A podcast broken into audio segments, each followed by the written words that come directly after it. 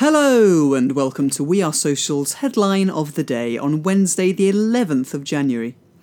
Today's headline, courtesy of Mashable, is that Snapchat is testing a feature in Snap Ads which will allow advertisers to take users directly into other apps. This means, for example, that a streaming music service could purchase a Snap ad which takes users directly to their service after seeing a 10 second video. The new feature aims to make it easier for advertisers to meet sales, download, and sign up targets. Check back tomorrow for more updates on Amazon Echo or your favourite podcast player, or simply follow us on Twitter at We Are Social.